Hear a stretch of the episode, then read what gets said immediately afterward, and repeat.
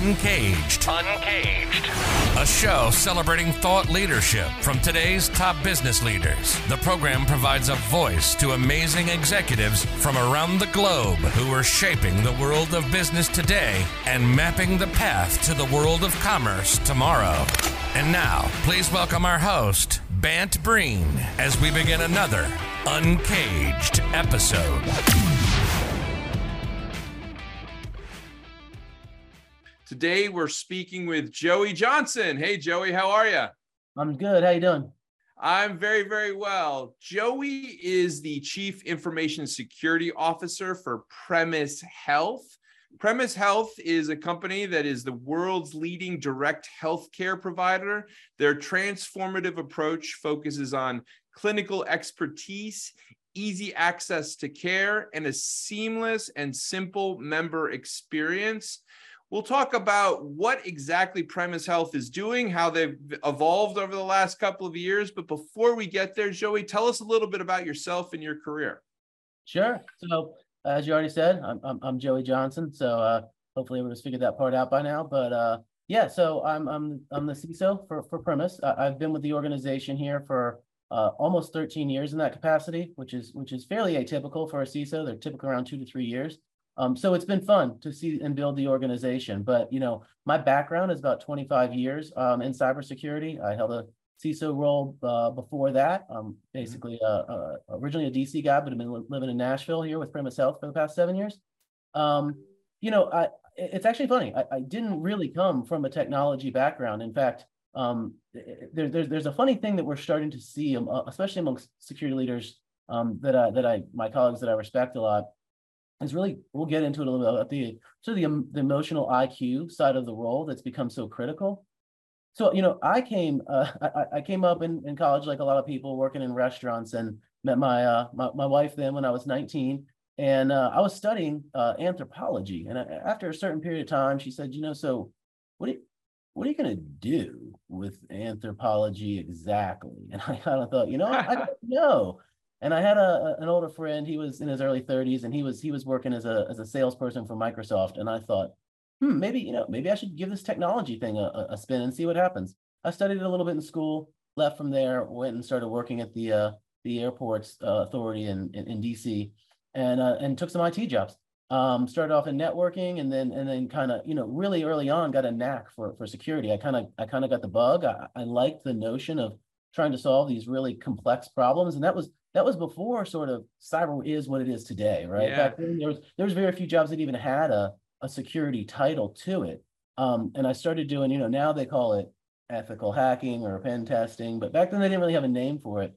And uh, and so I got into it because I was like, this is a really interesting way to try to solve some problems. My mom you, was, you know, it's so funny because now we think about cybersecurity and all of these things as the hottest field. I I, I was on the phone uh, with a, a, a dean of a university, and he was telling me all about his new cybersecurity program that they're trying to roll out. So it's all it's all about security, especially as we move into an even more digital world. And you're a bit of a Nostradamus in knowing that this was going to be where things were going to go. But you've been working really at Premise Health now uh, for over 13 years. Tell me a little bit about that evolution. Yeah, I mean, you know, it, it's it's interesting. Uh, like I said, working in DC, um, I've been doing security for several years. By this point, I kind of, I kind of was the tech guy. I, I, quit working, sold everything I had, went and traveled around Asia for about a year um, to figure out what I wanted to do with my life, and I decided I wanted to go into management. Um, I worked for some large defense contractors and things like that, and had my first kid. Had an opportunity to take a, a job downtown in DC, and I at the time that would have been like a two-hour commute each way each day, and I said I can't, I can't pull it off. So I joined this little this little healthcare company in, in Reston, Virginia. I'd never done healthcare before and had been used to big shops, but I thought, let me let me give it a whirl for a year, see what happens. 12 years later, you know, 12 and a half years later, I'm still with the same organization. We've changed over time, the, the name and multiple M&As and things, but um, you know, it's been a really great journey. I think, you know, a little bit to understand is kind of what the organization is and does. Uh, as you said, you know, we we do um, on-site, near-site virtual health for, for, for, large employer groups, right? So when a mm-hmm. company wants to have healthcare on site, um, services on site or, or virtually now at post-COVID, right? That's what we do. but it's a really cool kind of business model that I, that I, I stumbled into and I was like, hey, this is neat. Why don't more people know about it? The big kind of thing that's so interesting to me is what we call like aligned incentive, where what they really start working on is saying, hey, you know, the typical provider network uh, gets paid, you know, how many people come through your door, how many surgeries or procedures do you perform, all this kind of stuff. It's it's not necessarily aligned inherently at a, at a- macro scale to what's best outcomes for the patient, right? Right. Whereas when you have an employer group who's paying their benefits, they want two things. They, they really want the employees to be healthy and, and, and, and, you know, stress-free and because they're going to perform better, but also, you know, they want to manage their cost. And, Yeah. and it's, it- you know, it's, it's, it's kind of a small portion of the, of the workforce that drives a lot of the healthcare costs, right? The, the sicker people. And so we kind of looked at that and said, you know, what if you could, what if you could really change behavior in a way that's aligned to the cost model, but really focuses on getting the person well, right? So Right. you will have things like a pharmacy, a wellness center, a fitness center, all kind of together in a place, and we can treat people holistically, which you know helps helps them get better, right? It does it drives down costs, but it helps them get better more holistically instead of saying, hey, go get some meds. It's hey, you know, here we'll pair you with, with a fitness instructor that's going to help you do things and, and by you know change little things in, in in your life. So it's been a really cool model. Um, but for me, yeah, I love that. um, yeah. Yeah, but for me, you know, obviously running security, it's like, what, what do you do? You know, you're, we- we're handling all the, the sensitive data and healthcare records of, of all these large employer groups, right? So, so those, those organizations care a lot about the security posture of it. You know, you mentioned Mhm. something funny earlier, which is part of the kind of the journey that's been so cool is when I came, it was like, what, what's the, what's the relevance of the security program here? And a lot of organizations were still figuring it out. But because our clients are all such large organizations, they are on the front end of kind of risk acceptance and risk management, right? Those are the organizations Yeah. that started doing things like vendor risk management and going, hey, we got partners who got really sensitive data. Like, what are we gonna Yeah. do? And how do we know it's safe? And so really quickly, you know, thanks to my CEO, he realized early on, he said, Joey, you know, this business is going to grow and I'm going to need security to be front and center here because this cybersecurity thing is going to be a big deal. And I said, it's funny, you're the first person I've actually heard like totally gets it. Like this is going to be a big, big deal. And people kind of laughed at me before, but like you said, now we sit here and everybody looks at it and goes, wow, okay, like this is a this is a crazy, crazy market. Yeah, no, I I agree, and it's it's so interesting because data, just managing information and data is in streamlining that process is is absolutely critical for any type of healthcare system today. Certainly, the one that you're outlining and what you guys are delivering. But then also figuring out how to manage the privacy and all of those issues of the individual employees, and then also protecting your corporate or your your enterprise customers uh, as well what a tremendous set of challenges to deal with and, and certainly right at the center of, of how things are evolving. I mean when mm-hmm. you look at this space right now you know I, we've we've heard about so many cybersecurity issues over the years with big companies. What are the big topics for you guys? What are what are the kind of the big trends in the space? You mean from a cybersecurity perspective? yeah yeah just from a you know security and and inf- just ge- general perspective. Exactly The, you know, I, I'd say, I think there's, there's a few of them. Uh, the, the biggest topics on my mind really are, are one around, around data, obviously, Mm. right? I mean, systems are fine. You, you can compromise a system of mine, but, but I can't recover from certain data loss, right? Mhm. And so, you know, everyone hears about ransomware and all of that, but I think really our, our biggest concern is the evolution of data and, and the implications of it. So I, I use this one example all the time that people find interesting, right? Where we are today, historically, we came from like in a healthcare world, you go see a doctor, the doctor treats you, they write up the medical notes, they put it in the medical record application, right? That's 100% HIPAA governed data. There's no question about it. And it's generated by the provider. Now we have a totally different advent. We've got wearable technologies, we've got Fitbits, we've got all these things, which now has the patient actually being the one to generate the data Mm, really interesting nuance. Here's another thing that makes it interesting. If you take your blood pressure, your cholesterol level, whatever, you take those Mhm. things, those data elements, and you put them in a medical record application. Again, 100% HIPAA covered data. You take those same data elements, you put them in a in a Fitbit or a fitness application, same exact pieces of data, totally unregulated.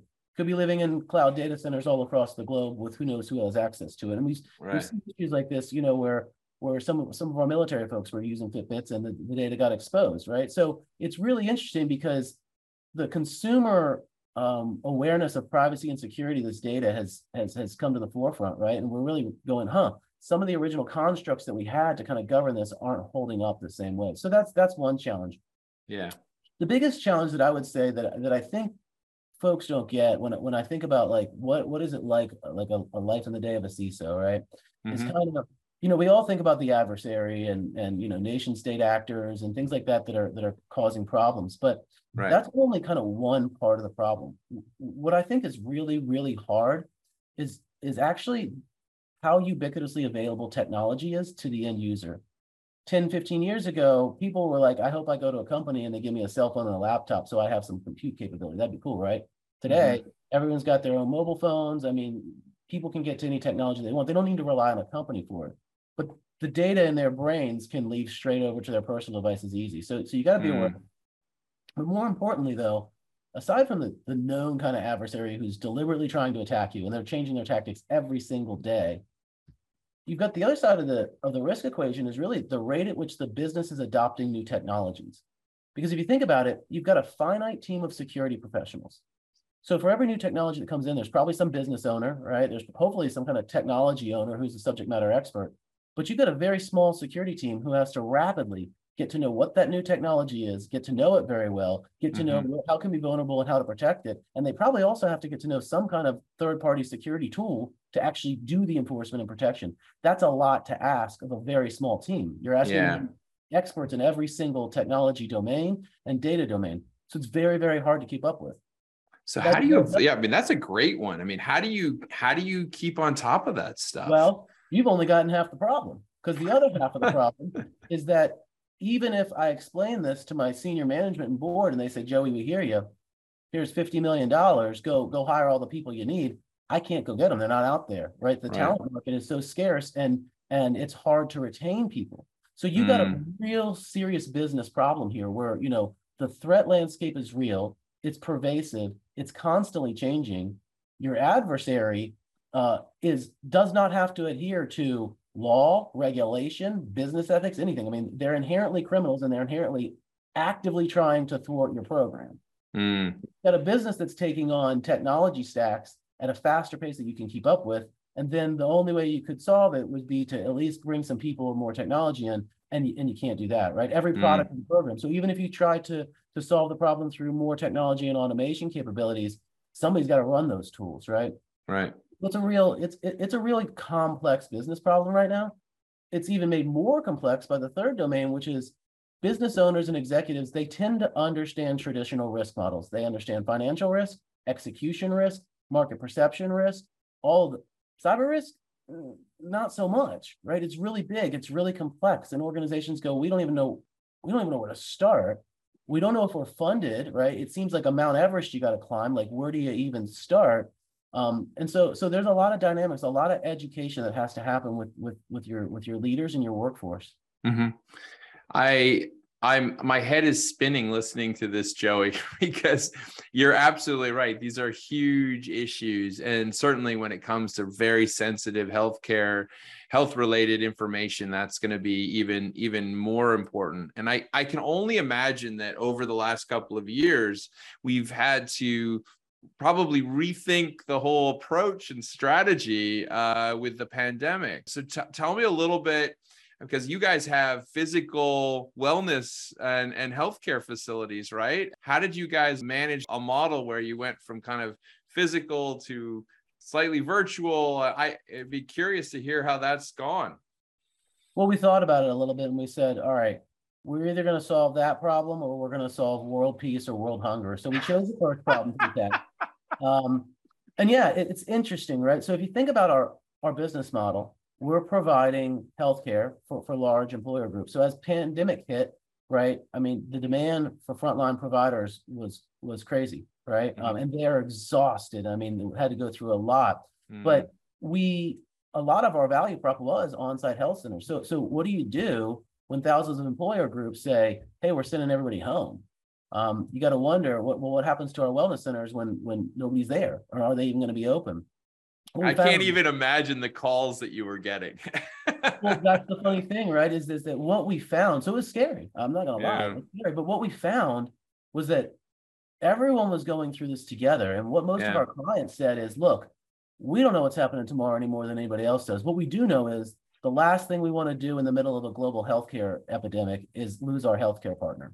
Mhm. And so we did have to pivot really quickly um, to virtual delivery. I mean, we already had some virtual services up, but the lines of service that we had to start offering went through the roof. We Wow. had to really pivot our business models to um, providing, you know, screening and testing of COVID services. We were really in the middle of like a lot of crazy supply chain stuff. So we had huge global organizations coming to us saying, "Can you help us get masks? Can you help us get Mm. this? Can you help us get that?" And you know, there was times where we had, you know, storage rooms full of of PPE gear and stuff like that that we were like, "This is like gold bars we're sitting on here, folks. Like we Yeah. gotta it and and make sure we distribute it appropriately and responsibly." But there was all of that. Um, but a lot of it too was was conversations with our clients across finance sector, defense sector, healthcare sector, manufacturing, airlines. I mean, all these different sectors that we serve, and they kind of came to us and said, "Hey, like, what should we do? Like, what, Yeah. what, are our competitors doing? Like, what's everybody else in the sector doing? Like, you know, nobody nobody kind of knew." And so we were really at the epicenter of a lot of it, not not not just kind of from answering their questions, but actually being the entity to provide those frontline services. And then, you know, we had to adjust really quickly with our own workforce. Like everybody, they went remote. How do you secure that? And you saw mm-hmm. really weird things like, you know, you used to have behavior models that says, you know, Jimmy only ever logs on at this time, but now Jimmy's logging on at this time. Hey, providers, you're practicing remotely. Please make sure the echoes and, and Alexas aren't recording everything in the background of your patient conversations. I mean, a lot of new things to think about. And then even new verticals, like we had to just work closely with our clients and say, let us partner with you. What are we seeing? You know, and we had a, big uptick in things like behavioral health, right? People were home, they were locked down, they were depressed, they were having, you know, substance abuse was up, things were going on. And so we had to respond to that call. And we had Yeah. to launch all that technology really, really quickly. And I, I had to make sure we could do that in a secure fashion. So it was very easy, very seamless. You didn't have to do that much. So that's why I said we figured we'd move on to world peace and hunger. It was yeah, I mean it's it's incredible how that space changed and I mean I I listening to you the idea that there would be other devices in the home or people logging into from um, their local kind of servers, et cetera, managing data flows from from that perspective. I mean, what what a, a set of challenges. I'd be curious to kind of get a sense of where things are now. How are things evolving? Are they are people going back to the old models, or have you kind of netted out in kind of a new structure? I mean, I don't, I don't think anybody believes we'll go back to the, all, all the way the way things were. You know, there's some degree of sector alignment in terms of, you know, financial sectors doing things this way and manufacturing's this way and, and whatever, but each organization's kind of handling it their own way. Our health Mhm. centers are all up and running again. People are coming in.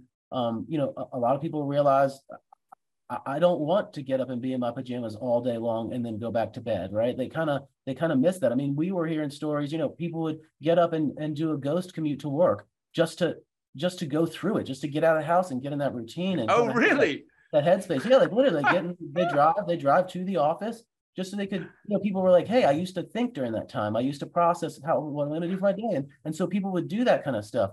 But you know, Wow. I think that there's it the, the interesting thing is the, the the the adoption of virtual health. Obviously, Mhm. you know, the technology had been there for years, but provider adoption was not there. The doctors didn't want to do it, and patient adoption wasn't there. They didn't want to do it, which was one of those kind of funny value prop cases because you would think, hey, if you're sick, the last thing you want to do is actually get up and go leave the house and go to the doctor. How about you just pull up your phone and you can do something virtual? The adoption just wasn't there Yeah. post COVID world, you know, that adoption is totally there. And I think it's really awesome, honestly, because it's allowed us to really bring care to some of the places it's most needed, to more rural areas and things like that, where, you know, the care is needed there, but people have had a hard time getting access to it. So really accessibility um, and, and that member engagement in our world is like one of the biggest things that drives us is, is how do we get to those most needy uh, communities? How, how do we serve them? And, and again, in our business model with aligned incentive, like we call it, our employer partners, they, they want us to get to those communities. They say, hey, those are our employees. Like we need them to get care. Like how do we, how do we solve this together? Um, Yeah. it's, it's, it's been, it's been great. I mean, that Yeah. aspect great. That's incredible, and I, I can see that it will continue to evolve and morph a little bit more as as things continue to change quickly. But as you look out in the broader, I'd say CISO landscape and and what what you guys are focusing on at Premise Health, what does the near and and midterm future look like for you? Uh, you know, I guess I guess I'll answer in kind of two ways. From from sort of Premise Health, what we're doing uh, with me as a CISO, kind of so baked into the operations. I'll, I'll, take a little spin and say from a security perspective what that means. Uh, you know, for us as an organization, we are looking really heavily at member engagement, right? Like how how do we get how do we get more engagement from from those from those communities and, and help them on an actual journey? We're looking really heavily at something that we call care navigation, which healthcare is complex, right? Mm-hmm. You go to a doctor, they say you're going to need to go see a specialist almost no one knows who those specialists are. Are they any good? How do how would I know if they're any good? They seem to cost a lot, and and and and most people don't know things like, well, if you go see that same doctor at this facility on a Tuesday instead of that facility on a Thursday, it could cost you way less, and you're getting the same level of care. Um, right. So one thing we're working on really is, is called care navigation. We want to get people to to the best providers they can, um, and and kind of help them on that journey. It's really really important. Um, so we're doing that a lot mm-hmm. around, like I said, behavioral health and social determinants of health, right? We're really starting to look at sort of the social implications of what drives sort, sort of different areas and communities and demographics and and and how we can kind of get in front of that and and, and help those organizations and communities. And again, part of our role is is going back to the employer groups and saying, hey, how do your benefits programs look for these kinds of things, right? Like if you want to care for your workforce, if you want to have equality and diversity programs, you know, are you working this into your benefits plan? So, so we're looking at some of those kind of global macro issues. Obviously, we're looking at the incorporation of medical devices and what the impact on that is on, you know, remote uh, practices of medicine and things like that, which, you know, of course is going to have security implications, right? Now, now these are yeah. individual devices that users are using and, and there's some accountability there. I think from a from a security perspective, a, a lot of what we're looking at is sort of our our digital and data oriented evolution and how we bring all this data together um, and, and, and how we make sure that we're doing that in a secure way. You know, one sort of interesting notion that I'll tell you, some people are aware of this and some aren't, you know, the the cost of a of a stolen credit card in the black market, I mean, it varies, but it could be, you know, between 50 cents and a, and a dollar or something. The cost yeah. of, a, of a stolen medical record for a while was $50. That, that's orders of magnitude more, more valuable. Think about why though. You steal a credit card, the financial institution cancels the credit card. It's done. Right. You steal a medical record, someone's social security number, their their medical health history. You can't yeah. cancel that out. You can't cancel a person's identity on on paper. Furthermore, right. not only that, healthcare is an ecosystem.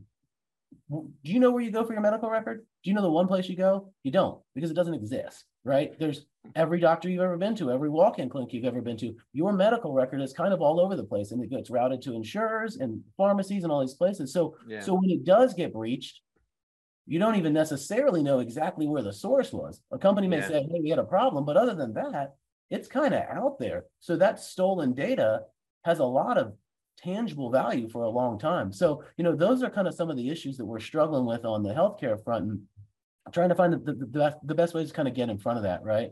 We can well step, I mean, step by step on that stuff. I I certainly am excited about telehealth and virtual health and kind of virtual health health hybrid models and um, I think probably as as just as a patient anything that can make managing that data that that medical data simpler easier and safe uh, it is helpful. I think anybody that goes to any doctor where you have to fill out the same information you filled out 20 million times before, you're like, oh, you know, uh, and, and then you find out that they send that information out to somebody who transcribes information, you know, so many opportunities for error. It's crazy. Yeah. Um, and so anything that can kind of uh, simplify that is really great. And it sounds like you guys are leading the charge on that.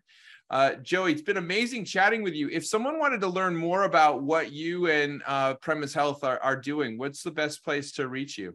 I mean, you can just look for for Joey Johnson Premise Health on LinkedIn. That's an easy way to find me. Uh, I, I, try to be responsive. Um, I, I, get I get a lot of a lot of messages and notices there, but that's a great way. And, and of course, you know, just just hit up our our, our website um, at premisehealth.com. I, I'm not I don't have a huge uh, Twitter pre- presence or anything like that. I, I don't have time for it. And uh, the best way to probably find me is LinkedIn.